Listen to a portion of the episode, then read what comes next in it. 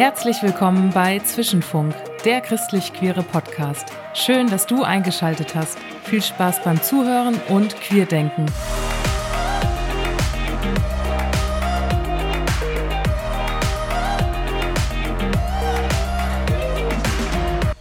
Hallo und herzlich willkommen zu einer neuen Folge vom Zwischenfunk. Mein Name ist Dagmar und ich besuche seit einigen Jahren die Treffen vom Zwischenraum.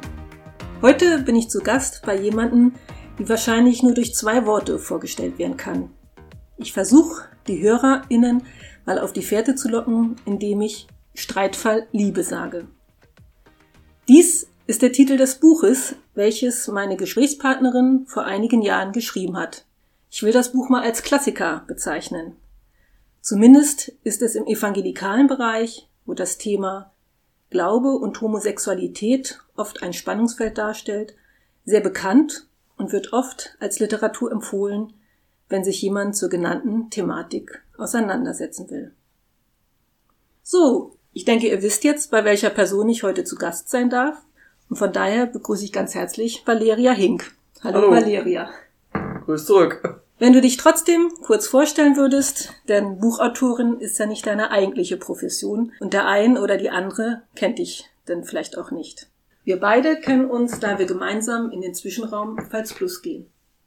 Genau. Ja, manchmal werde ich als Theologin irgendwo vorgestellt, was natürlich eigentlich gar nicht stimmt. Ich bin einfach Hobby-Theologin und ansonsten eigentlich von meiner beruflichen Laufbahn Ärztin für innere Medizin mit dem Schwerpunkt Diabetes, also Zuckerkrankheit. Also eigentlich was ganz, ganz anderes, habe aber ähm, schon eigentlich in den frühen Zeiten meines Christseins einen einfachen Febel dafür gehabt, mich in die Bibel reinzuknien. Habe meine ersten theologischen Prägungen quasi im Eitlinger Bibelkurs gehabt. Okay. Also wirklich so ja. top fromm. Von dem ich aber irgendwie letztlich doch immer auch noch profitiert habe, auch wenn ich natürlich in vielen Punkten längst irgendwo ganz anders stehe. Aber ähm, es hat mir doch damals gerade, weil es viel ums Alte Testament ging, mir die Bibel und eben auch gerade das Alte Testament sehr nahe gebracht.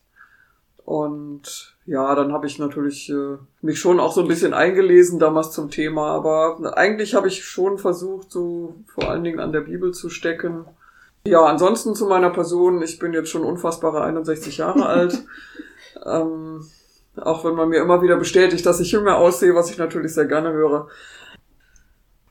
Also als ich gefragt wurde, ob ich zu dem Thema was sagen will, musste ich mich erstmal wieder so ein bisschen drauf einstimmen, weil ja, dass ich Streit vor Liebe geschrieben habe, das liegt ja jetzt schon 20 Jahre zurück und das hatte ich überlegt, wann das was, eigentlich rausgekommen Das, was mich dazu gebracht hat, Streit vor Liebe zu schreiben, liegt dann schon, schon 30, 40 Jahre zurück.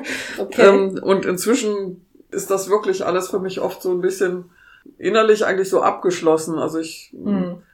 Stehe manchmal so ein bisschen außen vor und denke, meine Güte, ist die Christenheit immer noch damit beschäftigt. Wann ist die erste Auflage rausgekommen? 2003, damals 2003. im Claudius Verlag, also einem ganz renommierten evangelischen Verlag, der das aber von Anfang an nur als eine Auflage geplant hatte. Das war damals eine Auflage von, glaube ich, 2000 Stück oder so ähnlich. Und als sie dann abverkauft war, war klar, entweder stirbt das jetzt oder ich muss mir was Neues überlegen.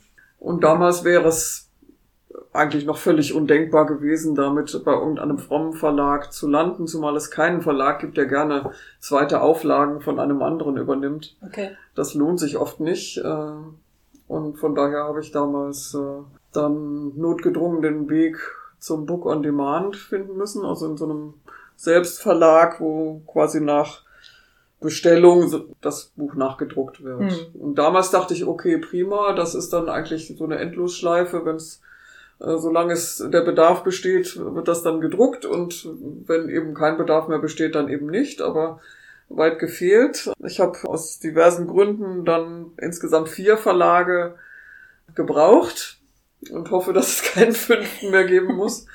Also der, der erste Book on Demand Verlag war ein relativ seriöser, der ist aber dann eben einfach pleite gegangen. Solche kleinen Verlage haben es oft schwer.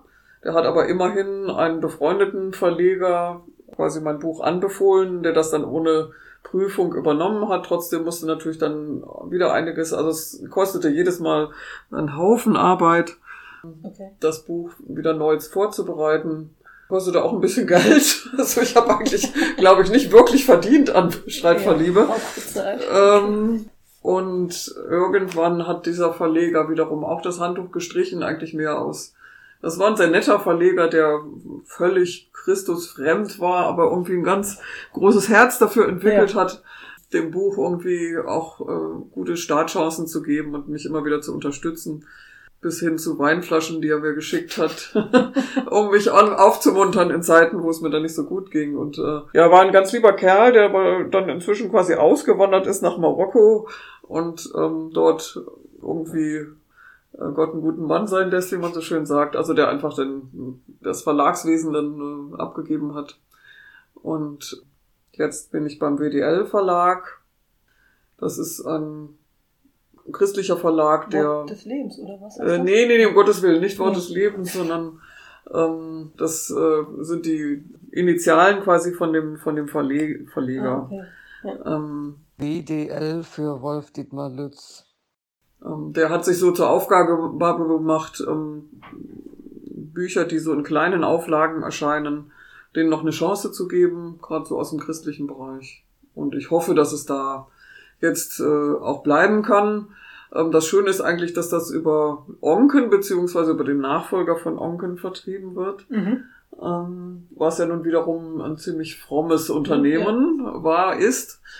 Ähm, und ähm, ich weiß gar nicht, ob äh, der Original Onken darüber so glücklich war, aber er konnte nur nichts dagegen machen, weil die quasi miteinander vertraglich verbunden waren. Ja, im Grunde ist das jetzt für mich so ein bisschen Selbstläufer. Ich äh, lasse das einfach laufen. Schade ist so ein bisschen, dass dieser Verleger ist so ein bisschen alten Traditionen verhaftet. Ähm, es gibt also das Ganze nicht als E-Book. Okay. Und da kleine Verlage oft von Amazon unglaublich geknebelt werden, hat er also auch beschlossen, das hm. nicht über Amazon zu vertreten. Und das ist natürlich, einerseits kann ich das gut verstehen, ich bin auch kein Amazon-Freund, aber man muss natürlich zugeben, ganz für viele ist Amazon sozusagen der der neue Buchkatalog, man guckt bei Amazon und wenn dann dort steht, genau, ja. ist hier nicht erhältlich, dann glaubt man, das Buch gibt es nicht. Mhm. Und das ist natürlich leider ganz falsch. Beim Onken Verlag, beziehungsweise man findet das immer noch unter Onken Verlag, das heißt inzwischen anders. Das bestellt, dann ist das natürlich möglich oder wenn man im Buchhandel nachfragt. Aber bei Amazon, wie gesagt, ist es nicht erhältlich. Oh, du hast eine eigene Homepage für das Buch. Genau, also ich habe eine eigene Homepage, aber dort kann man es nicht bestellen, weil ich selber einfach definitiv nicht die Zeit habe, auch noch Bücher zu verschicken und Rechnungen einzutreiben. Ich habe dort nur den Link quasi ähm, zu der Direktbestellung. Und dort äh, auf meiner Homepage ist auch die allererste Auflage, die, die quasi die Auflage vom Claudius Verlag war die habe ich dort nochmal online gestellt in einzelnen PDF-Dateien. Ich habe dann, als ich umgewechselt bin zu dem, zu dem ersten Book on Demand Verlag, das Buch nochmal ein bisschen überarbeitet, so nach hm, Kommentaren, die ich bekommen habe, nach Fragen, die sich daraus mhm. ergeben haben, nach Dingen, die mir noch eingefallen sind, habe das ein bisschen ergänzt. Also im Großen und Ganzen ist da keine riesige Änderung gewesen. Es ist noch ein Kapitel dazugekommen und manches habe ich halt ein bisschen überarbeitet. Hm. Ja, ja. Und seither gibt's quasi diese zweite Auflage, auch wenn das quasi natürlich aus anderer Sicht inzwischen schon eine vierte Auflage mhm. ist. Aber wer jetzt also ähm, auf irgendwelchen Veranstaltungen das Buch noch vom Pro-Literatur-Verlag steht oder eben dann aus dem Dortmund-Verlag, der hat im Grunde nur in einem mi minimal anderen Gewand das den gleichen Inhalt wie jetzt im PDL-Verlag. Mhm.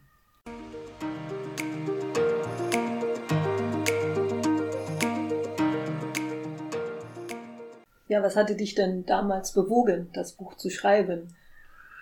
Ja, was hat mich bewogen? Also ursprünglich, ähm, wie gesagt, ich habe eigentlich immer so den Drang gehabt, äh, oder also hat mir immer Freude bereitet, mich in die Bibel reinzuknien zu etwas. Mhm. Wobei ich ganz seltsamerweise diese Klassikerstellen zur Homosexualität damals nie hinterfragt habe. In der Zeit, wo ich noch so Gut, ich meine, meine Lebensgeschichte habe ich jetzt eigentlich ja schon auch sehr oft erzählt, aber man, man muss jetzt noch mal ein paar Dinge aufgreifen, bevor ich überhaupt dazu kommen kann, was hat mich bewogen, das Buch zu schreiben. Also ich bin mit 17 zum Glauben gekommen, Das war 1978 und bin da in einen sehr pietistischen Kontext reingekommen, wo man eben auch Bibelchrist war. Und natürlich war da völlig klar, also mir ist kurz nachdem ich zum Glauben gekommen bin, bin ich dann, ist mir dann auch klar geworden, dass ich äh, was für Frauen empfinde mhm. und nicht für Männer. Und das habe ich auch gleich für mich so benennen können, dann bin ich homosexuell. Für mich war dann aber auch gleich eigentlich irgendwie sonnenklar, okay, das ist mit meinem Christsein nicht vereinbar. Und dann habe ich die nächsten 17 Jahre meines Lebens eigentlich versucht, heterosexuell zu werden, beziehungsweise als ich dann nach etlichen Jahren eben merkte, dass sich das nicht so richtig einstellte, zu denken, ich muss jetzt zölibatär leben. Also ich habe in dieser Zeit quasi war für mich klar, Homosexualität und Bibel sind nicht vereinbar. Mhm, ja. Andererseits bin ich schon dann natürlich irgendwann immer mehr in so eine Spannung reingeraten. Klar, natürlich, man hatte seine körperlichen Bedürfnisse, das war schwer und das andere, was mir damals gar nicht so bewusst war, aber was ich im Nachhinein auch deutlich gemerkt habe, dieses Gefühl, ich darf nicht leben als der Mensch, der ich bin, das hat mich doch zunehmend irgendwie schwer bedrückt und auch meine Gottesbeziehung belastet. Und ich merkte einfach, puh, wenn jetzt noch jemand kommt, der das erwidert, dann schaffe ich das, glaube ich, auch nicht mehr, diesen, diese, diese Selbstverknebelung äh, aufrechtzuerhalten. Und tatsächlich kam dann auch jemand, der das erwiderte, namens Ilona. Und das brachte mich dann schon in ganz schwere Konflikte. Die Zeit, in der wir uns kennengelernt haben, ist sehr doppelt belegt. Einerseits mit natürlich einem enormen Aufleben von Gefühlen, von Aha-Erlebnissen und andererseits eben auch von einer ganz großen Angst und Konfliktsituationen. Kriege ich das jetzt mit meinem Glauben überein und unter viel Kämpfen und zwischendurch wieder Trennung und dann wieder zusammenkommen, bin ich dann irgendwann zu dem Punkt gekommen, ich, ich finde keinen anderen Weg, als das zu leben und ich kann mich damit auch nur Gott in die Hände stürzen. Ich habe das immer so schön genannt, ich bin dann vor Gott zu Gott geflohen. Vor Gott zu Gott. ähm, okay. Und ja, ich war aber nun, wie gesagt, eben Bibelchrist und es war für mich eigentlich nicht so richtig denkbar, jetzt zu sagen, okay, Bibel AD. Ich habe auch so Ansätze, die das dann sehr liberal alles auslegten und dann eben irgendwie gesagt haben, ja, das ist alles Menschenwort, was da gegen Homosexualität oder scheinbar gegen Homosexualität gesagt wird. Das hat mich nicht so befriedigt.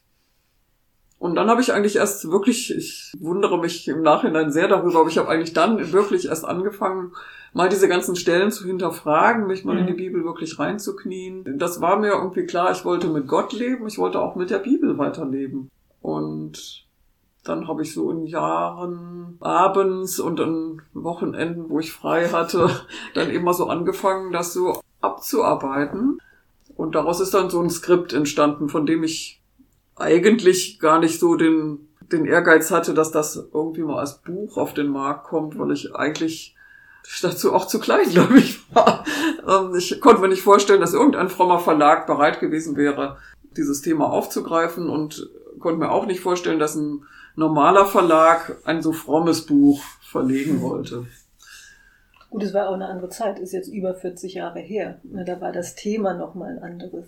Ja, also sagen wir mal, ich glaube, dass das viele jüngere Zwischenräumler sich gar nicht mehr so vorstellen können, wie das war. Und das ist ja auch gut, dass sie sich das gar nicht mehr vorstellen können. Das stimmt. Also das ja. glaube ich auch, dass ich da ein Puzzlesteinchen vielleicht zu beigetragen habe, dass das nicht mehr so ist. Aber natürlich hat auch ganz viel das Internet dazu beigetragen. Wenn man sich das mal vorstellt, ich habe meinen ersten Computer mit Internetzugang bekommen, da war ich schon Facharzt. Okay. Ähm, ne? Also ich habe meine ganze Jugend und mein ganzes, äh, meinen ganzen Kampf mit meiner sexuellen Orientierung ohne Internet verbracht. Mit dem Gefühl, bin ich eigentlich die Einzige auf der Welt oder gibt's nur hinterm Bahnhof Leute, denen es ähnlich geht. Unter Christen habe ich zwar gedacht, da muss es ja wohl auch welche geben, aber ich habe nie welche kennengelernt. Ja, es war doch mit sehr viel Scham verbunden, das Thema, wenn man für sich selber erkennt, ich bin homosexuell. Und wie du sagst, dann denkt man, ich bin die Einzige in diesen christlichen Kreisen, in denen ja, ich mich so ist es. Und ähm, ja, es war irgendwie auch eine sehr schizoide Situation. Auf der einen Seite, für mich selber war mir klar, ich bin so. Und ich konnte eigentlich auch gar nichts wirklich Schlimmes daran finden. Und ich war auch eigentlich der Überzeugung, ich wäre durchaus in der Lage, eine ganz solide Beziehung zu leben. Aber wie gesagt, ich war Bibelchrist. Ich war der Meinung, Gott gefällt das nicht. Und dann habe ich das nicht hinterfragt, sondern letztlich Gott auch darin vertraut, dass er das dann eben auch irgendwo seinen Grund dafür hat. Mhm. Das hört man auch immer wieder. Leute, in christlichen Kreisen ist so dieses Vorurteil, nenne ich es jetzt mal bewusst, Christsein und Homosexualität geht nicht zusammen oder vor allen Dingen ausgelebte Homosexualität. Mhm. Und wie du vorhin auch sagtest, du hast die Bibelstellen gar nicht hinterfragt. Irgendwann fühlt man sich sozusagen in die Enge gedrängt oder denkt sich, warum besteht denn diese Meinung oder dieses Dogma? Ja. Und wenn man dann ja tiefer in die Problematik ähm, oder in die Auslegung einsteigt, stellt man fest, naja, die sind ziemlich schwach eigentlich, die Bibelstellen, oder was macht es mit mir, wenn ich Betroffene bin, eben auch Homosexuelle, wenn ich eben eine fürsorgliche und eine treue, verbindliche Partnerschaft äh, nehmen will, im Vergleich zu den Bibelstellen, die dann eben genannt sind. Mhm. Ja, das Verrückte war eigentlich, also am meisten habe ich gefürchtet, mich mit Menschen unterhalten zu müssen, die gegenüber Homosexualität offen waren, weil ich mhm. letztlich eigentlich fehlten mir die Argumente. Ja? Also ich hätte eigentlich auch nicht sagen können, warum das jetzt schlimm sein soll. Ja? Hat man ein Problem damit, genau. Es war auch zum Beispiel meinem Vater gegenüber konnte ich darüber kaum reden, weil ich wusste, dass er damit eigentlich kein Problem hat. Vater ist Geisteswissenschaftler gewesen. Der hat natürlich in seiner Fakultät Kollegen gehabt, die homosexuell waren, hat Studenten gehabt, die homosexuell waren, hat Freunde gehabt, die homosexuell waren. Der hätte das gar nicht nachvollziehen können Beziehungsweise hätte natürlich irgendwie gedacht, also dieser christliche Glaube, das ist aber schon ganz schön. Der tut dir nicht gut. ganz schön am Unsinn, ja. Und in dem Vorteil wollte ich ihn natürlich nicht bestätigen. Also es war im Grunde eine ganz schizoide Situation, dass ich, im Grunde hat mich dieses äh, nicht, dieses Gefühl, nicht, mich nicht äußern zu können, auch meinen Eltern sehr entfremdet. Ne? Also ich mhm. habe zu meinen Eltern mit dem Moment, wo ich die Beziehung zu Ilona angefangen habe und dann auch angefangen habe, mich zu outen, eine viel engere Beziehung zu meinen Eltern entwickeln können. Meine Mutter war zum Glauben gekommen, einige Jahre nach mir, und die war so natürlich der Meinung, ich bin auf dem Weg der Veränderung und stellte immer Elefantenohren auf, sobald irgendein männlicher Name in meinen Erzählungen von der Uni fiel. Und mein Vater wiederum, ähm, der hat schon gedacht, dass ich wohl in irgendeiner lesbischen Beziehung lebe. Irgendwann fragte er mich mal, ob ich mehr auf Frauen stehe und dann habe ich irgendwie sowas wie Ja mhm. vor mich hingebrummelt. Okay. Ähm, aber er hat dann auch nicht nachgefragt. Er kam halt auch aus dieser Generation, wo man sehr schlecht über Gefühle und so weiter ja, reden ja. konnte und wollte mir dann, glaube ich, auch nicht zu nahe treten und mir irgendwelche Würmer aus der Nase ziehen. Und von daher habe ich dann irgendwie auch vieles, was mich selber bewegt hat, zu Hause gar nicht erzählen können. Ja, mhm. das war eigentlich. Ja, mit dir selber dann ausgemacht. Ja, ja, habe ich mit mir selber ausgemacht. Und erst in dem, von dem Zeitpunkt an, wo, wo ich das dann nach offen gelebt habe, hat sich dann irgendwie viel mehr Emotionalität einstellen können zu meinen Eltern und nicht, dass ich denen jetzt jedes Geheimnis hätte aufbinden wollen, aber ich fühlte mich auch viel freier, wenn ich nach Hause gefahren bin und meine Eltern besucht habe. Also es war schon irgendwie ähm, so im Nachhinein kann man das, glaube ich, nur verstehen, wenn man in dieser Generation aufgewachsen ist, die so so wirklich in diesem diesem Closet, in diesem diesem Schrank gelebt hat, ja. Und da bin ich wirklich sowas von froh, dass das viele also wenn ich so Zeugnisse von homosexuellen Christen und Christinnen lese, die jetzt so aus Jüngere von jetzt Generation. so die jüngere Generation sind, dann merke ich, dass die natürlich ähnliche Konflikte durchgemacht haben, aber in, äh, im Zeitraffer gegenüber mir oder die empfinden es wahrscheinlich, ich habe das in Zeitlupe durchgemacht. Ich habe ja, wie gesagt, Jahrzehnte letztlich gebraucht, ja. Ja, das finde ich auch ein ganz großer Unterschied, wie wir das noch vor 20, 30, 40 Jahren, mhm. allgemein ja das Thema Homosexualität und wie ist jetzt. Also in vielen Gemeinden wird es diskutiert, und da wird es ganz anders diskutiert als eben vor 20, 30 Jahren. Und ja. in der Regel ist es auch mit den Personen, die sich auseinandersetzen, ein ganz anderes, mhm. andere zeitliche Spanne. Ja.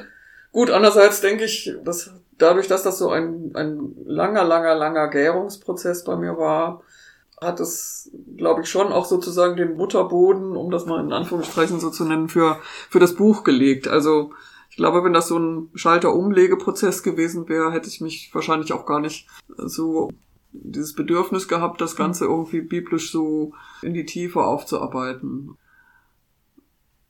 Also ich kann mich erinnern, dass ich eines der intensivsten Gotteserlebnisse, das ich hatte, war dann Zeit, als ich dann schon geoutet war und wo ich irgendwann Also ich habe damals, also heute nimmt man halt sein Handy mit in Urlaub und liest da die Bibel. Aber damals war das natürlich noch nicht so und da habe ich, damit ich im Urlaub möglichst kleinformatige, leichte Bibel mitnehmen konnte und da ich auch gerne Fremdsprachen gelesen habe, habe ich dann eine französische Bibel gehabt, die war mit sehr dünnem Papier, La Bible Second und die habe ich dann kurz vorm Urlaub schon angefangen zu lesen, weil es ging auch nach Frankreich, glaube ich, um, um mich da schon so ein bisschen drauf einzustimmen. Und da ging es um diese Jesaja-Stelle, um das rechte Fasten.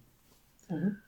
Und ich glaube, auf Deutsch heißt das irgendwie, wenn du die Armen in dein Haus einlässt oder so ähnlich oder die Armen bewirtest. Also Gott stellt ja quasi in diesem, dieser Bibelstelle im Jesaja, ich weiß jetzt im Moment gar nicht, ob es 58 oder 59 ist, Schande über mein Haupt, ähm, stellt dort dem Fasten, also dem säuerlichen Verzicht auf, auf Nahrung, das gegenüber, was ihm eigentlich ein wichtiges Fasten wäre. Und da das sind eigentlich lauter soziale Dinge. Ne? Also, mhm. Und eins davon ist eben auf dem, in der französischen Bibel das gewesen, Fais entrer dans ta maison les malheureux sans asile. Also auf Deutsch, lass, lass in die, dein Haus eintreten, die Unglücklichen, die kein Asyl, keine, keinen Zufluchtsort haben. Und der Asylgedanke hatten wir da, war damals für mich ein sehr wichtiger Gedanke. Asyl in der Bibel bedeutet halt jemand, der Mörder war, wurde als Mörder verurteilt, aber wer eben im Affekt oder unschuldig quasi eigentlich zum Mörder geworden ist, weil er, weil ihm irgendwas Pfeil ausgerutscht ist oder irgendwie so, der unterlag trotzdem eigentlich von der Kultur, der Tradition der Blutrache, aber der hatte die Möglichkeit, schuldig, unschuldig quasi in Asylstätte zu fliehen. Und in diesen Asylstätten durfte er dann auch nicht vom Blutrecher verfolgt werden. Mhm. Und der, dieser Gedanke, der hat mir damals irgendwie sehr geholfen. Ich war immer noch so in dem Prozess, wo ich dachte, hm, ob es wohl so richtig ist, aber ich, ich lebe es jetzt und Gott gewährt mir Asyl. Und von daher hat mich dieses Wort unglaublich getroffen. Und ich hatte so das Gefühl, dass Gott mich in diesem Moment fragt, oder ja, bist du bereit dazu, das zu machen, Leute in dein Haus einzulassen, die unglücklich sind ohne Asyl. Und ich verstand eigentlich gar nicht so richtig, was Gott wohl damit meinen könnte, mhm. aber ich ganz stark so ein Empfinden gehabt, Gott stellt mir diese Frage und alles andere auf der Welt ist auf einmal nebensächlich und es existiert nur Gott und diese Frage an mich. Mhm. Und ich habe gesagt, ja Gott, das will ich. Ja. Und dann vergingen eigentlich Jahre, wo ich gar nicht wusste, was Gott damit meinen könnte, ja. ja. Und es ist mir dann eigentlich erst so im Nachhinein klar geworden, das ist eigentlich so mein Berufungserlebnis zu Streitverlieben. Weil die Geburtsstunde genau. Ähm, ich, ich glaube, das Buch ist vielen zum Haus geworden, ja. in dem sie Zuflucht gefunden haben, die und unglücklich waren und ähm, das haben ja auch viele bestätigt. Also das für sie aus dem Buch dann viel Befreiung hervorgegangen ist, viel Lastenabfall. Ne? Und das ist ja eigentlich das, was Asyl ist. Ne? Genau, das denke ich auch. Mit deinem mhm. Buch hast du sehr vielen Menschen einen großen Gefallen getan. Nicht nur dir selber, wenn du sagst, du magst es, sich intensiv mit Bibelstellen auseinanderzusetzen. Wenn jemand das Buch in die Hand nimmt oder einfach auch der Untertitel Biblische Plädoyers, wieder die Ausgrenzung homosexueller Menschen wo man dann sieht, ähm, die können auch anders ausgelegt werden, als wie man das dann oft in manchen Gemeinden eben gehört hat. Mhm. Das ist eine ganz andere Grundlage und eine ganz andere Marschrichtung dann mhm. möglich.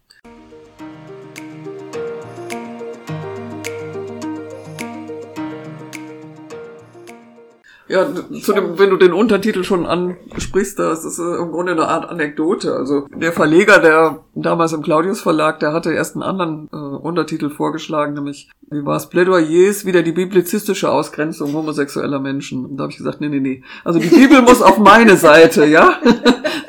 so geht's. Nur so geht's. Und, ähm, das ist natürlich eigentlich eine Provokation für den klassischen Evangelikalen, ja. wenn da steht biblische Plädoyers genau. gegen die Ausgrenzung. Und das wieder die Ausgrenzung ist natürlich so eine Anlehnung an, an Luther, äh, seine Thesen. Ja. Gut, du sagst es genau, da hattest du dann dieses Erlebnis. Dann hast du dann später dann wahrscheinlich angefangen. Ja, ich habe also ohne ohne dass ich jetzt wirklich sagen konnte und von dem Moment hab, dann habe ich angefangen. Wie gesagt, ich habe das eigentlich erst im Nachhinein so gemerkt, wo, wo, wo Gott halt die Fäden zusammengebunden hat. Ich habe dann, wie gesagt, in ziemlicher Kleinarbeit angefangen, das so durchzuarbeiten und eigentlich habe ich eher so gedacht, na gut, hm, also ich bin da auf irgendeine Predigt gestoßen, ich weiß gar nicht mehr wie, von einem amerikanischen Baptistenpastor, dem der da so eine Wandlung für sich selber durchgemacht hat, der auch klassisch, also Southern Baptist zu ähm, Homosexualität ist Sünde und ein Gräuel mhm. vor Gott und der dann einfach durch Kontakt zu Homosexuellen gemerkt hat, das geht so irgendwie nicht und der dann auch zu christlichen Homosexuellen Kontakt gewonnen hat und sich dann eigentlich berufen fühlte, unter, unter Christen ein anderes Bild zu vermitteln. Und das war so der erste Anreger für mich. Äh, und dann habe ich für mich selber angefangen, Bibelstellen durchzuackern und ja, das war dann so mein Gedanke, da erstelle ich so ein Skript und wenn jemand mal interessiert ist, dem gebe ich das mhm. dann halt mal zu lesen. Weiter habe ich dann auch erstmal nicht gedacht und irgendwie, klar, man denkt so, schön wäre es natürlich schon, wenn das auch mal als Buch erscheinen könnte, aber hätte ich mir gar nicht so richtig vorstellen können. Hab's dann einfach so gedacht, naja, soll Gott mal was draus machen. Und ähm, dann habe ich auch erst Zwischenraum kennengelernt, beziehungsweise erstmal Günter Baum. Gab es Zwischenraum da schon als Da gab es äh, Zwischenraum schon, ah, ja. So ein, zwei Jahre bestand Zwischenraum schon. Ich habe die Gründungsphase gar nicht mitbekommen. Mhm. Ich bin erst 2002 meines Erachtens dazugekommen. Das Witzige war, dass äh, auch unter den Altveteranen es eigentlich nicht so ganz klar war, wann ist eigentlich Zwischenraum entstanden und man dann einige der Meinung waren, als wir dann unser Zehnjähriges gefeiert haben, dass das eigentlich schon das Elfte gewesen wäre. Also, naja, also jedenfalls ein bis zwei Jahre bestand Zwischenraum, als ich dazu stieß. Und ähm, der erste, den ich kennenlernte, war Günther. Ich weiß gar nicht mehr genau, wie das eigentlich zustande kam. Ich, da habe ich dann schon auch angefangen, ja im Internet zu recherchieren. Und dann habe ich ihn einfach, irgendwie habe ich seine Adresse rausgefunden oder habe sie, glaube ich, von Klaus Douglas bekommen. Mhm. Und dann haben wir uns auf Anhieb eigentlich sehr gut verstanden. Und ich weiß gar nicht, ich glaube beim ersten Zwischenraumtreffen habe ich ihm das Skript dann mal mitgegeben, einfach okay, so mal zum ja. Lesen. Und ähm, wie Günther dann so war, manchmal so ein bisschen äh, autark in seinen Handlungen. Der das, er war nämlich selber eigentlich mit dem Lektor vom Claudius Verlag in Kontakt, weil es eigentlich um ein Buch ging, das er mit zusammen mit anderen schreiben wollte. Und dann hat er das dem einfach mal geschickt. Dein und Skript. ja, ja, und hat es dem oder sagen, nee, halt, ich glaube, ich erzähle es jetzt ein bisschen zu kurz. Also ich glaube, er hat es Klaus Douglas geschickt. So ganz kriegt das auch nicht mehr zusammen, wie das damals war. Wie gesagt, das ist schon über 20 Jahre her. Und hat mich dann gefragt, ob er es an den Lektor schicken darf. Also das hat er mich schon gefragt. Und dann hat er es dorthin geschickt. Habe ich gesagt, ja, ja, mach du mal. der, der, wird, der wird abwinken, ja. Und dann war es aber gar nicht so. Also Gott hat mich da einfach rechts überholt in meinem Vertrauen, was aus dem Buch mal werden könnte. Äh, sondern der Lektor hat gleich gesagt, also an dem Buch brauchen wir ja gar nicht mehr viel zu ändern, das können wir sofort. Okay. Also was heißt okay. sofort, aber mit in einem halben Jahr könnten wir das eigentlich als Buch auflegen. Und Günther, das muss ich ihm wirklich, äh, bin ich ihm immer noch dankbar für. Günther hatte ja sein Buch eigentlich mit ihm in Absprache und das verzögerte sich aber alles, weil die anderen dann nicht in die Pötte kamen. Und dann hat Günther gesagt, also ich gebe meinen Buchplatz frei. Ja weil das eh noch länger dauert und dann soll doch das Buch als erstes erscheinen. Hat Günther sein Buch? Das ist dann eigentlich nie zustande gekommen. Also ich habe zwei Beiträge zu diesem Buch geschrieben. Ich bin auch so ziemlich der Einzige, glaube ich, der pünktlich geliefert hat. Die sind jetzt immer noch als Artikel existent. Ich weiß gar nicht mehr genau, was das alles war. Und äh, ja, wo war ich gerade stecken geblieben? Ach ja, äh, also der Lektor sagte, er, er müsste, natürlich müsste man es noch ein bisschen überarbeiten, keine Frage. Also er hatte meine ganzen Fußnoten rausgeschmissen, weil ihm das dann, all, allen, die mich später gefragt haben, warum es keine Fußnoten gibt, habe ich gesagt, ja, die hatte ich mal. Die sind aber rausgeflogen, weil das die Lesbarkeit erschwert ähm, und weil es ja keine wissenschaftliche Abhandlung sein sollte. Und ja, so ein paar Dinge, die ihm dann zu evangelikal waren, hat er dann aber es war im Grunde eine sehr gute wechselseitige Kommunikation unter uns und es war dann so, dass ich äh, in dieser Zeit meine Stelle in einer Klinik in Thüringen gekündigt hatte, um hier anzufangen in einer Niederlassung. Und das hat sich dann so ein bisschen absehbar rausgezögert und ich habe dann im Grunde so ein bisschen Petrus Gang auf dem Wasser betrieben. Ich bin so aus dem sicheren Boot meiner Oberarztstelle ausgestiegen, ohne so ganz sicher sein zu können, ob, ob ich hier tatsächlich landen kann und, und auch einen Sitz bekomme. Aber ich hatte damals das Gefühl, diese Bibelstelle mit Petrus und dem Steigen aus dem Boot, die begegnet mir so überzufällig häufig. Ähm, und dass Gott das einfach so von mir wollte. Und es war dann tatsächlich so, dass in diese Zeit gerade dann, was ich damals noch gar nicht wissen konnte, dann eben das Buchprojekt fiel, das für das Buch aufzubereiten, für zum Veröffentlichen. Und das hätte ich nebenberuflich kaum geschafft. Ja. Mhm. Und so hatte ich aber natürlich wunderbar Zeit dafür weil das dann in sehr, sehr schneller Zeit sehr viel nochmal ähm, durchgesprochen werden musste. Und ähm, man braucht dann auch für, für kurze Abschnitte, die umzuarbeiten sind, ja dann doch eben relativ viel Zeit. Also wie gesagt, das wäre, wäre mühselig gewesen, das neben der, der Arbeit zu schaffen. Und so war es dann eben gut möglich. Ja, und so war dann eben, ich glaube im Mai 2003 ist dann das Buch auf den Markt mhm. gekommen. Was gab es für Reaktionen? Aus welchem ähm, Feld mehr? Aus also ich habe, das werde ich oft gefragt, ob ich irgendwelche schlimmen Reaktionen bekommen habe. Eigentlich sehr, sehr wenig. Ähm, fast keine. Und auf diese erste Auflage haben sich eigentlich im Wesentlichen vor allen Dingen Menschen gemeldet, die selbst betroffen waren, also Homosexuelle mhm. Oder allenfalls vielleicht Verwandte, Angehörige. Also Menschen, die selber in dieser Notlage steckten. Ja. Und die haben sich zuallermeist auch sehr sehr emotional oft gemeldet. Mhm. Man spürte manchmal durch die, durch das E-Mail noch die Tränen, die da drauf getropft sind. Und bei der zweiten Auflage, ich hätte jetzt mal nachgucken sollen, wann das war, ich glaube so um die 2007 rum, also oder 2008, als ich dann umsteigen musste. Da war dann das Rad schon so ein klein bisschen weiter gedreht, da habe ich dann eigentlich auch die ersten Reaktionen von Pastoren oder irgendwelchen anderen Hauptberuflichen bekommen, die in ihren Gemeinden konfrontiert waren mit dem Thema und dann zumindest als eine Meinungsäußerung geschätzt haben, wie man auch mal anders über das Thema denken könnte, mhm. selbst wenn sie vielleicht sich immer angeschlossen haben, aber oft, ich meine, geschrieben haben ja halt hauptsächlich diejenigen, die sich angeschlossen haben, diejenigen, die dann eben gesagt haben, das ist ja alles Humbug, ne, oder, also es gab natürlich dann irgendwann auch mal ziemlich vernichtende Kritiken zu dem Buch aus dem frommen Lager der Siegfried Zimmer hat ja auch sich sehr klar geäußert zu einem dieser professoralen äh, Kritiken. Aber da hatte ich dann oft das Gefühl, wenn ich diese Kritiken las, welches Buch haben die eigentlich gelesen? Also ich hatte oft so das Gefühl, die haben eigentlich mehr so ihre Vorurteile gegenüber diesem Buch, das sie wahrscheinlich vorm Lesen hatten, schon zu Papier gebracht, ja, bevor sie das Buch Thema gelesen hatten, weil manche dieser Vorwürfe einfach definitiv sachlich nicht richtig waren. Ja. Und ich glaube, da bin ich schon ziemlich so weit intellektuell aufgestellt, dass ich da schon auch ein bisschen unterscheiden kann, was ist jetzt eine echte sachliche Kritik, wo man schon auch drüber nachdenken muss und was ist jetzt einfach ein Stück aus der Luft gegriffen und trifft eigentlich gar nicht das, was ich sagen wollte mhm. oder will das vielleicht auch gar nicht treffen. Letztlich muss ich sagen, also die Kritik war eigentlich das Seltenere. Gemeldet bei mir haben sich im Wesentlichen diejenigen, die die dankbar waren für das Buch. Ja, ja. Sei es jetzt eben für die theologische Beschäftigung, obwohl es ja, wie gesagt, ist ja kein theologisches Buch, nicht von einem Theologen geschrieben, keiner Theologin, oder eben diejenigen, die selbst einfach in demselben Loch gesteckt haben, in dem ich auch gesteckt habe. Und was mich auch gefreut hat, ist, dass es vielen, glaube ich, wieder den Weg zur Bibel geöffnet hat.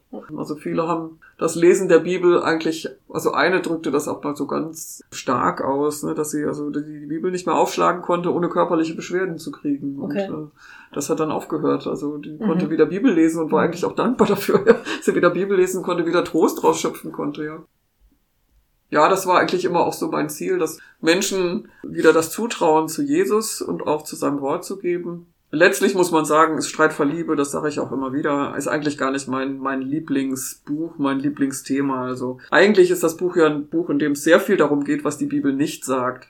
Hm. So wie diese leere Seite in einem der Zwischenraum Flyer. Flyer, ne? Was, Was sagt Jesus zum Thema Homosexualität und die ganze Seite ist leer. Ja, Also es beschäftigt sich ja viel damit, was eigentlich aus diesen Bibelstellen eben nicht rauszulesen ist, weil sie etwas ganz anderes meinen beschäftigt sich dann natürlich auch mit größeren Themen wie eben äh, Schöpfungsordnung, ledig sein, überhaupt Gottes Umgang mit mit Außenseitern, Gottes Umgang mit auch mit Sündern. Ähm, also wenn jemand eben von der Position kommt, dass er eben sagt, ich glaube, Homosexualität ist Sünde, dann macht es ja trotzdem Sinn, sich mal zu fragen, wie gehen Gott denn mit Sündern um? Auch wenn ich nicht der Meinung bin, dass Homosexualität Sünde ist. Ähm, aber eigentlich war ich dann auch irgendwann mal froh, als ich das, dass das Buch fertig war und deswegen war ich auch gar nicht dankbar, dass ich das immer wieder neu an irgendwelche Verlage mhm. rantragen musste, weil mein Anliegen eigentlich viel mehr ist, um Bibel bei dem zu greifen, was sagt die Bibel, nicht was sagt sie nicht. Ne? einfach andere Themen aufzugreifen, die jetzt auch gar nicht äh, direkt so sich um das Thema Homosexualität drehen. Ja gut, in deinem Nachwort sagst du ja schon, es soll ein Türöffner sein, Ja. wenn eben Menschen sich mehr dem Thema öffnen oder auch ähm, der Person, die sagt, ich bin homosexuell, Gemeindemitarbeiter und dann sagt, doch egal, ob du homosexuell bist oder nicht, und dann hat es sich gelohnt. Und Mhm. wie du vorhin sagtest, du hast vielen Menschen da so eine Last genommen oder die wir einen ganz anderen Zugang zur Bibel, zum Glauben, zur Gemeinde aufnehmen Mhm. konnten. Von daher denke ich mir, ist es schon sehr wertvoll, dass es dich dann immer wieder einholt, eben mit den Verlagen, die du manchmal gar nicht hast, dann auch die Zeit, aber gibt es immer noch das Buch und ist inzwischen ein Klassiker. Viele Leute, die sich damit auseinandersetzen, dann wirst du, glaube ich, schon oft zitiert. Ja, das denke ich schon. Also ich glaube, ähm, auch gerade in der Zeit, in der ich es geschrieben habe, war es, denke ich, notwendig im wahrsten Sinne des Mhm. Wortes. Inzwischen denke ich, ja, irgendwann wird es sich sicherlich auch mal, auch mal überflüssig sein. Also manchmal denke ich das auch so, so ein bisschen wehmütig so.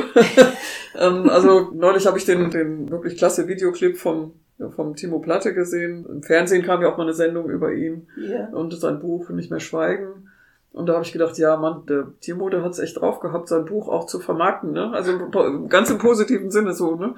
Und es ist auch eine ganz andere Zeit, wo man das natürlich mit den Medien von heute viel, viel besser kann. Damals, 2003, wie gesagt, da, da hatte ich ja gerade überhaupt mal angefangen, selber ins Internet zu gehen. Ich war da nicht so aufgestellt, ne? Ich bin halt allenfalls mal irgendwo hingegangen, habe eine Lesung gemacht oder bin natürlich auch viel rumgereist in Vorträgen zu dem Thema verschiedenen Gemeinden oder beim Baptistenverband oder bei den Methodisten und allen möglichen, die mich dann angefragt haben als Referent. Aber so dieses, ich bin überhaupt kein Verkäufertyp, also ich fand es eigentlich immer schrecklich, mein Buch vermarkten zu sollen, obwohl mich die Verlage immer wieder dazu auch natürlich animiert haben. Ich bin auch in meinem Beruf kein Verkäufertyp, also es gibt ja immer noch diese Möglichkeit von individuellen Gesundheitsleistungen, die Patienten selber zahlen müssen. Das gibt's in unserer Praxis fast gar nicht. Ich bin auch sehr froh, dass meine Kollegin da ganz ähnlich ist, weil ich das, das ist überhaupt nicht meins, ja, Hm. Menschen irgendwas anpreisen zu sollen, was sie, was sie kaufen sollen. Von daher Wenn's bin ich, ja, auch wenn es gut ist. Also ich bin, bin einfach kein Vermarkter und das ist mir immer schwer gefallen. Ja. Also da bin ich sicherlich weit, weit, weit hinter dem Timo zurückgeblieben, ja, in dieser Auch eine Hinsicht. andere Generation vielleicht. Ich habe mich dann aber gefreut, als ich auf seinem Bibel, auf seinem, seinem Büchertisch dann doch immerhin noch den roten Punkt sah, ähm, weil ich dachte, also, also es existiert noch und es wird auch noch wahrgenommen. Ja, aber ich denke, zum Glück ist, glaube ich, irgendwann auch mal die Zeit vorbei für Streitfall Liebe, weil, weil es halt so viel andere auch an Literatur gibt, so viel andere Art der Auseinandersetzung. Ja, aber ich kann mich dran erinnern, als ich in Zwischenraum kam, eben da warst du schon sehr oft, was du auch erwähnt ist, als Referentin angefragt zu Mhm. irgendwelchen Diskussionen, Auseinandersetzungen, irgendwie sowas. Gut, zum einen gab es vielleicht nicht so viele ReferentInnen, die sich dem Thema stellen wollten in, in irgendeiner Art von Öffentlichkeit und wenig, was es im Material gab, wo man dann auch drauf zugreifen Ja, ja, konnte, klar. ähm, ein paar Also Argumentationshilfen hatte. ich glaube, es ist auch lange quasi das eins der wenigen wirklich knatschfrommen Auseinandersetzungen geblieben. Aber das ist natürlich irgendwo auch das, äh, also das war mir immer wichtig, ich möchte ein Buch schreiben. Das habe ich ja auch aus Überzeugung geschrieben, aber eben das auch diesen, diesen Stallgeruch, die Sprache, ohne dass es jetzt so Kanaansprache sein muss, aber eben den Sprachgebrauch, die, die Herangehensweise an die Bibel mit sich bringt, die Kritiker von Homosexualität eigentlich auch haben. Ich war auch immer der Überzeugung, dass das eigentliche Schlachtfeld, auf dem die Schlacht um die Akzeptanz der Homosexualität geschlagen wird, nicht die Frage ist, ist das nun genetisch bedingt oder, Mhm. oder irgendwas, sondern die Bibel, ja, weil Mhm. das eigentlich äh, der Hinderungsgrund ist. Ich habe das so ganz oft erlebt, dass Menschen, wenn sie meine Lebensgeschichte gehört haben, erstmal so ganz mitfühlend waren und erstmal auch so ganz aufgewühlt. Und wenn man dann beim ne bei der nächsten Begegnung, da waren dann wieder irgendwie so alle Scheuklappen gefallen und dann, aber es ist doch trotzdem falsch. Und das liegt an dieser, dieser tiefen Einprägung, die Bibel sagt, das ist falsch. Diejenigen, die, die das glauben, haben diese Stellen oft ja gar nicht hinterfragt. Genau, ja. Der, Ähm, das sagte Klaus Douglas im Vorwort ja auch, dass er es gar nicht hinterfragt hat. Er hatte das so mitbekommen. genau. Das Thema hat ihn als heterosexueller Mann gar nicht direkt betroffen, sondern Mhm. insofern indirekt dann als ähm, Gemeindepastor, wenn da ein paar Mhm. Gemeindemitglieder mit dem Thema an ihn herangetreten sind. Aber hinterfragt hat er dieses Urteil oder die Mhm. Marschrichtung, die es zu dem Thema gab, gar nicht. Das finde ich, du hattest den Timo Platte ja erwähnt, das ist, Buch ist ja ein anderes, da sind ja viel mehr Lebensberichte. Ja, ja, natürlich ist das eine, Und, eine ähm, perfekte Ergänzung eigentlich. Genau, ja. ja, ja. Ähm, Ja. Weil ich habe ja eigentlich versucht, eher Lebensgeschichtliches rauszulassen. Also es sollte, außer in der zweiten Auflage habe ich dann quasi noch so ein vor, vorgeschicktes Kapitel, was bedeutet der Begriff eigentlich, verfasst. Aber ansonsten habe ich mich ja eigentlich sehr beschränkt auf biblische Auslegung. Also ich wollte auch gar kein Buch schreiben, in dem noch der, der ganze psychologische und gesellschaftliche und was weiß ich was für Fragestellungen mit bewältigt werden, weil ich wollte mich konzentrieren auf diese Frage, wo meiner Meinung nach eben auch gerade damals die, die eigentliche Schlacht fällt, Mhm. ne? Mhm. nämlich bei der Bibel. Ähm, Und äh, erst derjenige, der sagt, okay, von der Bibel her muss ich vielleicht gar nicht so eine strikte Ablehnung haben, der ist ja dann auch bereit, sich den anderen Dingen zu öffnen. Ja? Richtig. Äh, Solange die Scheuklappe da ist, äh, ist auch an den anderen Punkten keine, keine Offenheit möglich. Ne? Es ist ja auch erfreulich, dass du da ähm, genau als Vorreiterin und eben aber mit als eine, aus einer anderen Generation da einen Schritt getan hast, den es heutzutage jüngeren Leuten wahrscheinlich viel leichter tut oder wo die Diskussion ja inzwischen auch eine andere ist. Also das ist meine Hoffnung, dass äh, Ja. ich und diejenigen, die so aus, aus der Zeit auch stammen, die diesen Kampf, so wie Günther eben ja auch gekämpft haben, anderen dafür den, den, den Weg geebnet Genau. haben, dass sie es leichter haben. Das, das ist auch mal ein ganz tiefer Beweggrund gewesen, dass nicht jeder eine so Endlosschleife drehen musste wie ich. Ja, also ähm, das hat natürlich, obwohl ich der Überzeugung bin, dass Gott mich so geführt hat und dass das in meinem Leben auch eben so seinen Platz hatte, aber natürlich habe ich viel verpasst in dieser Zeit. Und das möchte ich gerne, dass die heutigen Generationen junger homosexueller Christen erst gar nicht erst durchmachen müssen, ja. Also absurde Schritte, die man damals gemacht hat und absurde Gedanken, die man damals gehabt hat. Und da, wo ich heute mich nur im Kopf fassen kann, ja, wie in Ja, was für verschrobenen Gedankenspiralen ich mich damals habe bewegen müssen, ja. Aber ja, aus der Entfernung genau kann man sich manchmal nur an den Kopf fassen. ja, ja. mhm.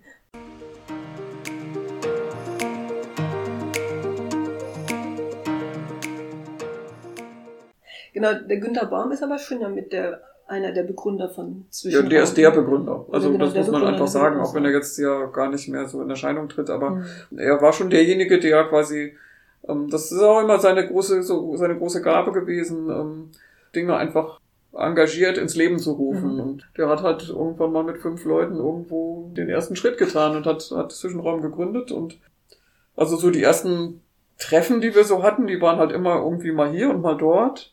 Meinst du jetzt schon die Jahrestreffen oder so die Haus? Ja, das war damals, war, waren das äh, Jahrestreffen. Und aus denen sind dann auch diese Hauskreis, die einzelnen entstanden. Aber das war alles noch, also es war ja alles irgendwie so he- hemdsärblich noch. Man hat ja schon sich per E-Mail verabredet Ja? und so, aber okay. wir haben relativ spontan hat man dann eben irgendwo dann in irgendeinem Gästehaus, wo man gar nicht so richtig wusste, sind wir dann nun eigentlich willkommen, wenn die wüssten, wer wir sind. äh, irgendeinem christlichen Gästehaus hat man dann eben ein paar Plätze gebucht. Meistens waren wir dann immer so 20 Mann oder so Mhm. und äh, hat sich da getroffen und hat, äh, es war dann auch, auch schon irgendwie toll. Ähm, aber eigentlich so, so richtig Fahrt aufgenommen hat's dann, also seitdem wir dann auch im Wilhelm-Kempf-Haus waren. Das Mhm. war dann, irgendwie wurde das dann auch so eine, so eine Heimat für uns. Also Ja. ich habe mich immer schwerstens gewehrt, wenn dann die Frage war, ist das nicht Kempfhaus nicht zu klein, wollen wir nicht woanders hin, was auch preiswerter ist oder wie, so. Aber damals war das für uns irgendwie ganz toll, ne? Ein Haus zu zu, klein oder finden. zu groß meinst du das? Ja, die, die, die, irgendwann war es zu klein. äh, Ach so, ja, ja. Selbst als wir es dann ganz zu belegt haben. ja.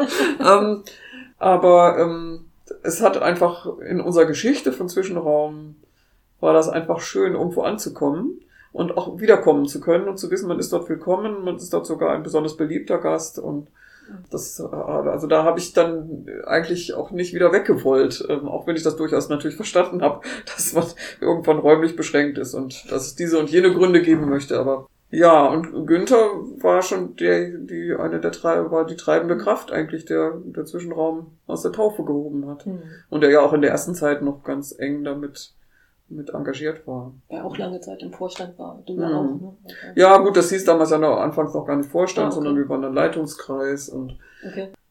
Ja, es war also, wie in vielen Gemeinden war natürlich auch Zwischenraum nicht davon befreit, dass es da extreme Konflikte gab. Also war gar nicht immer nur alles alte Freude Sonnenschein, sondern äh, gab auch Streitfragen und Mensch, zwischenmenschliche Konflikte. Mhm. Ähm, und trotzdem, und das war für mich ein, ein ganz großer Beweis für den, für den Segen. Also ich weiß, es gab einmal eine ganz große Krise, in der ich auch mitten, mitten selber drin steckte, ähm, wo Zwischenraum echt drohte, auseinanderzufallen. Und dann, dann haben sich doch auch die Leute aufgemacht von, von Hamburg bis, bis Zürich äh, und haben sich dann nochmal extra getroffen und man merkte einfach, es ist den Leuten so ein Anliegen und so, so das Bewusstsein so einer großen Verantwortung, dass Zwischenraum jetzt nicht einfach an, an zwischenmenschlichen Missverständnissen und Verbohrungen und so weiter scheitert, ähm, und da habe ich so viel Gemeinden vorher scheitern sehen, an diesen mhm. Punkten, ja, dass man sich an irgendeinem geistlichen Punkt verbohrt hat, zwischen, und der im Grunde irgendwo dann doch zwischenmenschlich begründet war, was man aber natürlich nicht so benannt hat. Und ähm, dann sind die Gemeinden auseinandergebrochen und Zwischenraum ist geblieben, ja. trotz alledem. Und ähm, hat sich ja auch im Grunde eine ganz große Vielfalt bewahrt, also von Neuapostolen bis äh, Brüdergemeinde und von charismatisch bis katholisch und ja. von Quäker bis was weiß ich, ist, ist ja irgendwie jeder mal dort ge gewesen und auch oft geblieben. Das fand ich immer irgendwie schon ganz toll. Es war auch nicht immer konfliktfrei, also um das Abendmahl gab's gab's oft böse Diskussionen, musste dann schon ein Ordinierter sein und wir haben dann irgendwie dann auch so eine so eine Linie gefunden, wie wir dann von vornherein gleich klar machen, derjenige, der da steht, der ist da auch berechtigt zu liturgisch und ähm, es dann wieder irgendwie große Konflikte gab. Also Christen sind auch noch Menschen und Homosexuelle eben auch. Äh, aber wie gesagt, Zwischenraum ist geblieben und hat ja eher immer noch mehr Fahrt aufgenommen. Und ja, ich habe, als ich studiert habe, war ich in einer sehr, sehr frommen Hochschulgruppe. Mhm. Da war es eigentlich üblich, dass man eine sogenannte Rüste nannte man das was naja, diese fromme Ausdrucksweisen. Also es gab Freizeiten ohne Ende, äh, zu denen man sich getroffen hat. Und ich fand das eigentlich auch immer recht schön so, wenn der zumindest der Referent irgendwie auch gut war. Aber so bewegt wie diese Zwischenraumjahrestreffen hat mich keine einzige dieser Freizeiten. Also mhm. mir so das Gefühl gegeben, boah, das ist jetzt irgendwie, wenn irgendetwas nach Apostelgeschichte riecht, dann ist es das hier, was ich hier jetzt erlebe. Ja, also so, so intensiv habe ich Treffen unter Christen, Gemeinschaft ja, unter Christen kaum, kaum empfunden. Und ich habe ganz oft immer gesagt, man hat hier so wenig Zeit, über das Wetter zu reden, weil es immer gleich zur Sache geht. Ähm, und ja, aber auch zu sehen, Menschen mitzuerleben, die wirklich Veränderungen durchmachten, und dann wieder zu erleben, mit inzwischen viel weiter gekommen und äh, selbst wiederum Verantwortung für andere übernehmend, die beim letzten Treffen noch so ganz auf den Bauch gekrochen sind. Und also das hat mich immer ganz tief bewegt, die Zwischenraumtreffen. Ja, das ist richtig. Die Jahrestreffen sind sicherlich ein Highlight für jeden, der ja, ja. schon mal dran teilnehmen konnte. Mhm. Und dieses Jahr leider ja wieder nur digital, aber auch da, finde ich, kommt sehr viel noch vom Spirit rüber weil ja dann immer auch eine kleine Gruppe neuer Personen anwesend ist und die dann merken, das ist ein Raum, da komme ich ganz anders an. Mhm. Als Person werde ich da angenommen, werde nicht hinterfragt, sondern ich erlebe Gemeinschaft mit Leuten, die genauso empfinden wie ich, mhm. die ähnliche Fragen haben. Also klar gibt es immer mal einen Unterschied zwischen homosexuellen Personen oder transidenten Personen, aber die da merken, ich werde eben nicht in irgendeine Ecke gedrängt, muss mich rechtfertigen, sondern ich mhm. darf sein, wie ich bin. Das empfinde ich auch immer sehr als Bereicherung, egal ob kleinere Treffen oder dann eben das Jahrestreffen. Naja. Mhm.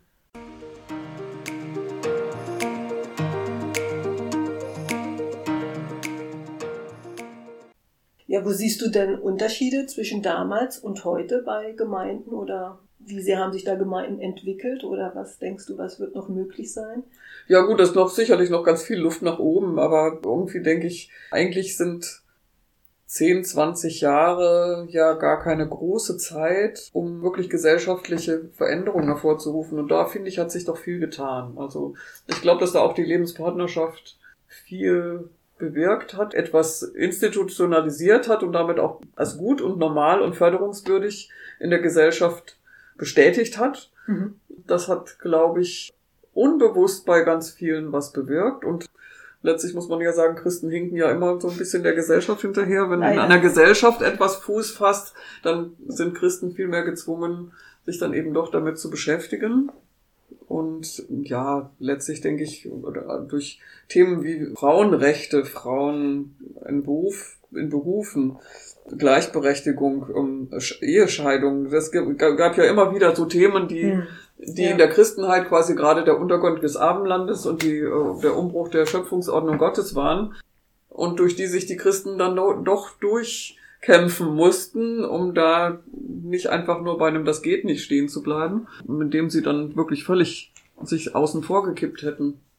Da haben sie natürlich jedes Mal, was erwartet man anderes, länger gebraucht als nur ein Jahr. Ja? Und dafür, denke ich, ist schon wirklich ganz viel passiert. Also vieles, was jetzt, also das habe ich schon immer so bei diesen Querdenker-Treffen gemerkt, ne? wie, wie sich das so entwickelt hat. äh, Und Die sind auch immer größer geworden. es ist ne? auch immer größer geworden. Gut, ich meine, das ist natürlich jetzt auch klar. Wir haben anfangs bei den Querdenker-Treffen ja ganz gezielt Leute eingeladen, die selber Multiplikatoren waren.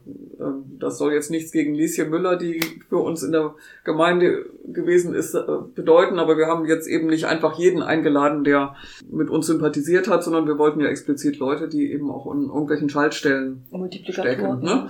Und von daher war das natürlich immer klein, aber fein.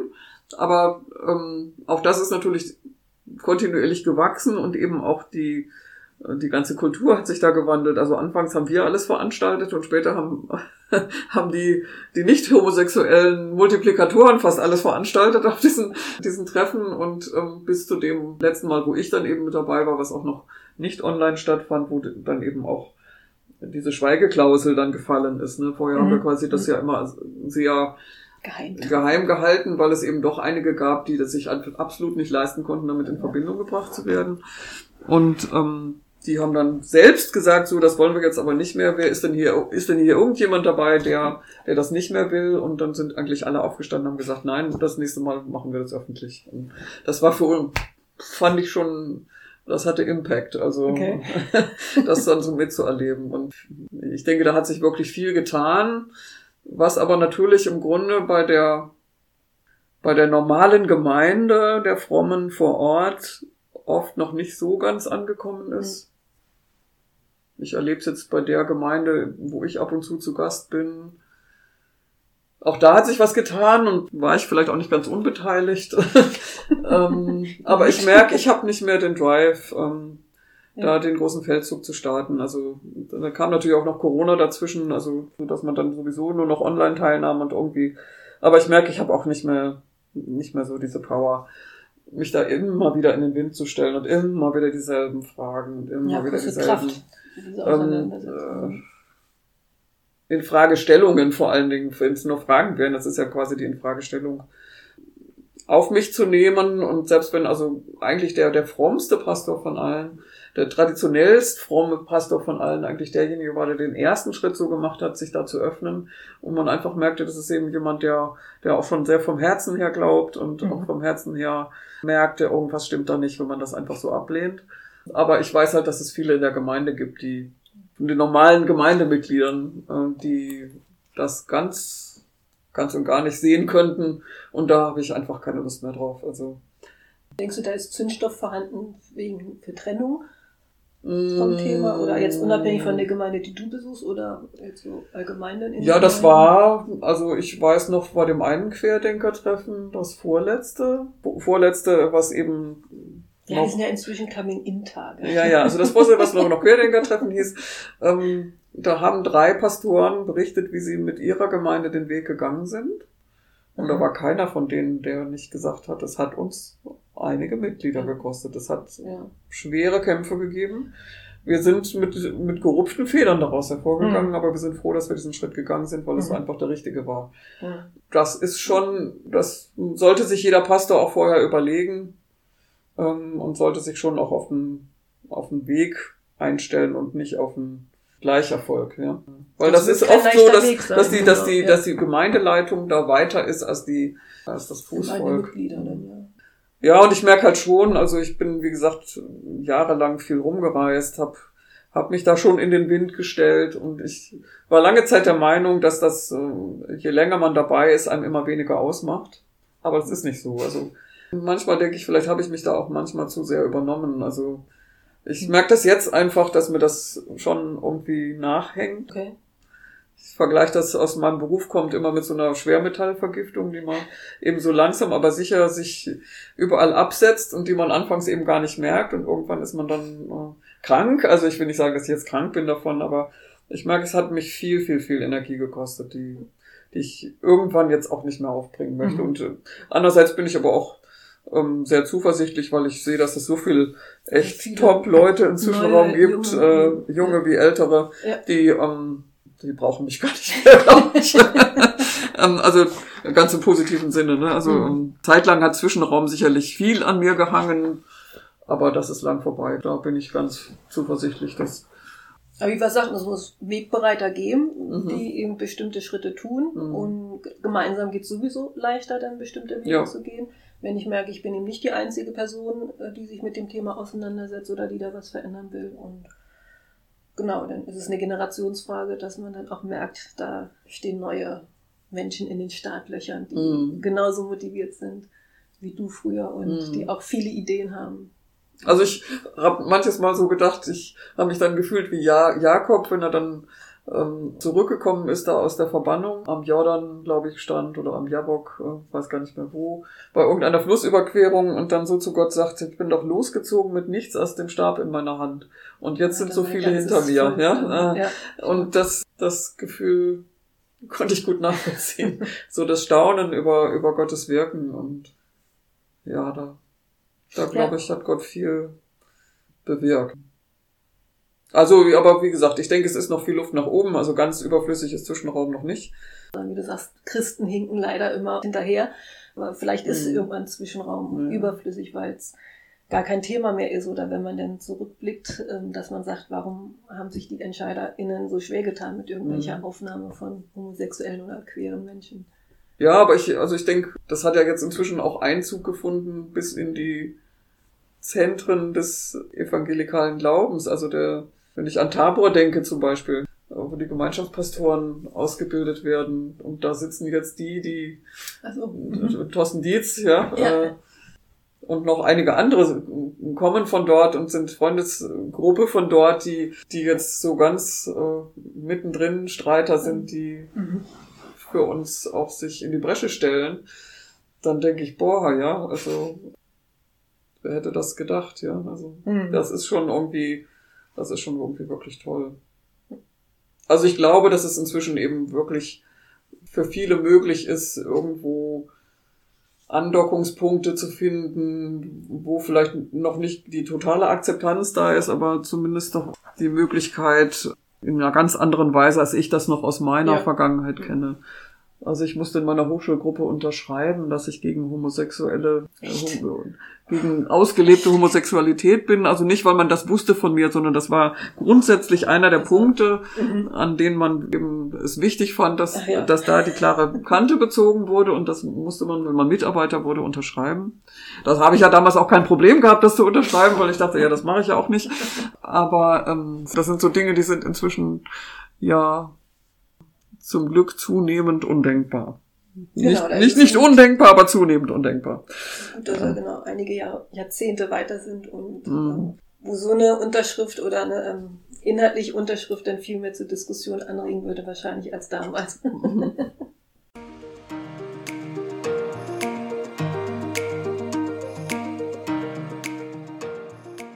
Ja, ich denke, wir können so langsam zum Schluss kommen. Was willst du den Hörer, den Hörerinnen noch mit auf den Weg geben? Ja, im Grunde so ein bisschen das, was, was Timo auch in seinem Buch aufgenommen hat, dieses äh, Plädoyer dafür, dass man sich doch um, um Gottes Willen nicht abhalten lassen soll, auch als homosexueller Christ, sich nicht von Jesus abhalten lassen soll. Mhm. Also das, das war so eins meiner zentralsten Anliegen. Ich möchte Leuten den Zugang zu Jesus wieder eröffnen und möchte ihnen zurufen, lasst euch doch um Gottes Willen von niemand, der euch irgendwas abspricht, davon abbringen, dass, dass ihr zu Christus gehört, ja. Ja. Und das, das glaube ich, kann ich immer noch so sagen. Auch wenn ich jetzt gar nicht mehr so involviert bin ins vorderste Geschehen, aber. Ja, aber der erste Schritt ist meist der schwierigste, ja, ja, den hm. jeder und jede eben für sich tun muss. Und dann ist es gut zu hören oder zu lesen, dass es da andere Menschen gibt, die diesen Weg gegangen sind und Mhm. da auch dann in irgendeiner Art und Weise Hilfestellung zu kriegen, sei es über unseren Podcast oder eben deine Homepage, hatten wir, glaube ich, gar nicht so richtig gesagt, die ist www.streitfall-liebe.de. Ja, die ist eigentlich, ähm, die heißt halt so nach dem Buch, weil das äh, Ja. der, der, der, der Slogan ist, aber da, da ist eigentlich das drauf, was mir so am Herzen liegt, ja. Ganz viele Bibelarbeiten, in denen es eben oft nur ganz am Rande um das Thema Homosexualität geht, eben aber so die Klassiker-Themen, die Homosexuelle oft aus ihrer Vorgeschichte mitbringen. Also wie ist mein Gottesbild? Kann ich ein positives und bejahendes und Gottesbild entwickeln, ohne dass das dann so ein verwaschenes, lieber Gott mit dem langen Bart wird, ja, aber wo, wo wirklich ein, was sagt uns die Bibel und was gibt uns die denn an, an ganz vielen tollen, positiven Dingen? Wie kann ich zu einem, also lange Zeit habe ich den Begriff Veränderung ja immer in einem völlig engen Tunnel verstanden. Veränderung, das Wort bedeutete eigentlich immer nur heterosexuell werden müssen. Ne? Und was das eigentlich für ein verheißungsvolles Wort ist und was es eigentlich bedeutet, sich zu verändern und zu reifen, ja? ein, ein, ein reifer Ja. Mensch zu werden, ist so ein Thema. Innere Heilung ist, ist, ein, ist ein Thema. Und da, das packe ich eigentlich immer alles auf meine Homepage drauf, weil ich den Weg einfach zu mühsam finde, nochmal ein Buch schreiben zu müssen. es ist dann doch ein bisschen einfacher und ja, da sind auch viele, viele Vorträge von mir dann nochmal veröffentlicht. Ja, es gibt inzwischen eine Mediumvielfalt. Ne? Mhm. Früher hat man eher sich mit Büchern auseinandergesetzt Mhm. und die ganzen Medien, die es inzwischen gibt. Ähm, sind Es gibt inzwischen sicherlich modernere äh, Homepages als meine, weil ich einfach äh, auch noch niemand gefunden habe, der, der das nochmal so ein bisschen aufhübscht. Ähm, aber gut, äh, die Texte drin stehen drin und fertig. Ne? Also ich bin mehr so ein Mensch des Wortes als ein von vielen bewegten Bildern oder so. Äh, geht ja um die inhaltliche Auseinandersetzung. Ja, ja. Genau. Von daher Mut zu Jesus. genau, der stößt uns nicht aus. Nein. Ja, liebe Valeria, von daher vielen herzlichen Dank Ja, danke Für- Dagmar. deine Zeit, die du mit uns geteilt hast. Ja, ich persönlich freue mich schon auf die nächste gute Bibelarbeit von dir. So, da weiß ich ja noch gar nichts von. Naja, ich weiß nicht, wann die ist, aber eventuell ja eben beim nächsten realen Zwischenraum-Jahrestreffen, was dann erst im Sommer 2022 wäre. Als Plus hast du ja dann manchmal schon gute Impulse Mhm. mitgegeben und die waren immer sehr bereichernd. Ja, von daher bleibt mir nur zu sagen, dir alles Gute zu wünschen, Danke. beruflich und privat. Und auch ein lieber Gruß geht an die Hörerschaft. Und von daher bleibt behütet und auf Wiederhören. Ja, tschüss. Tschüss.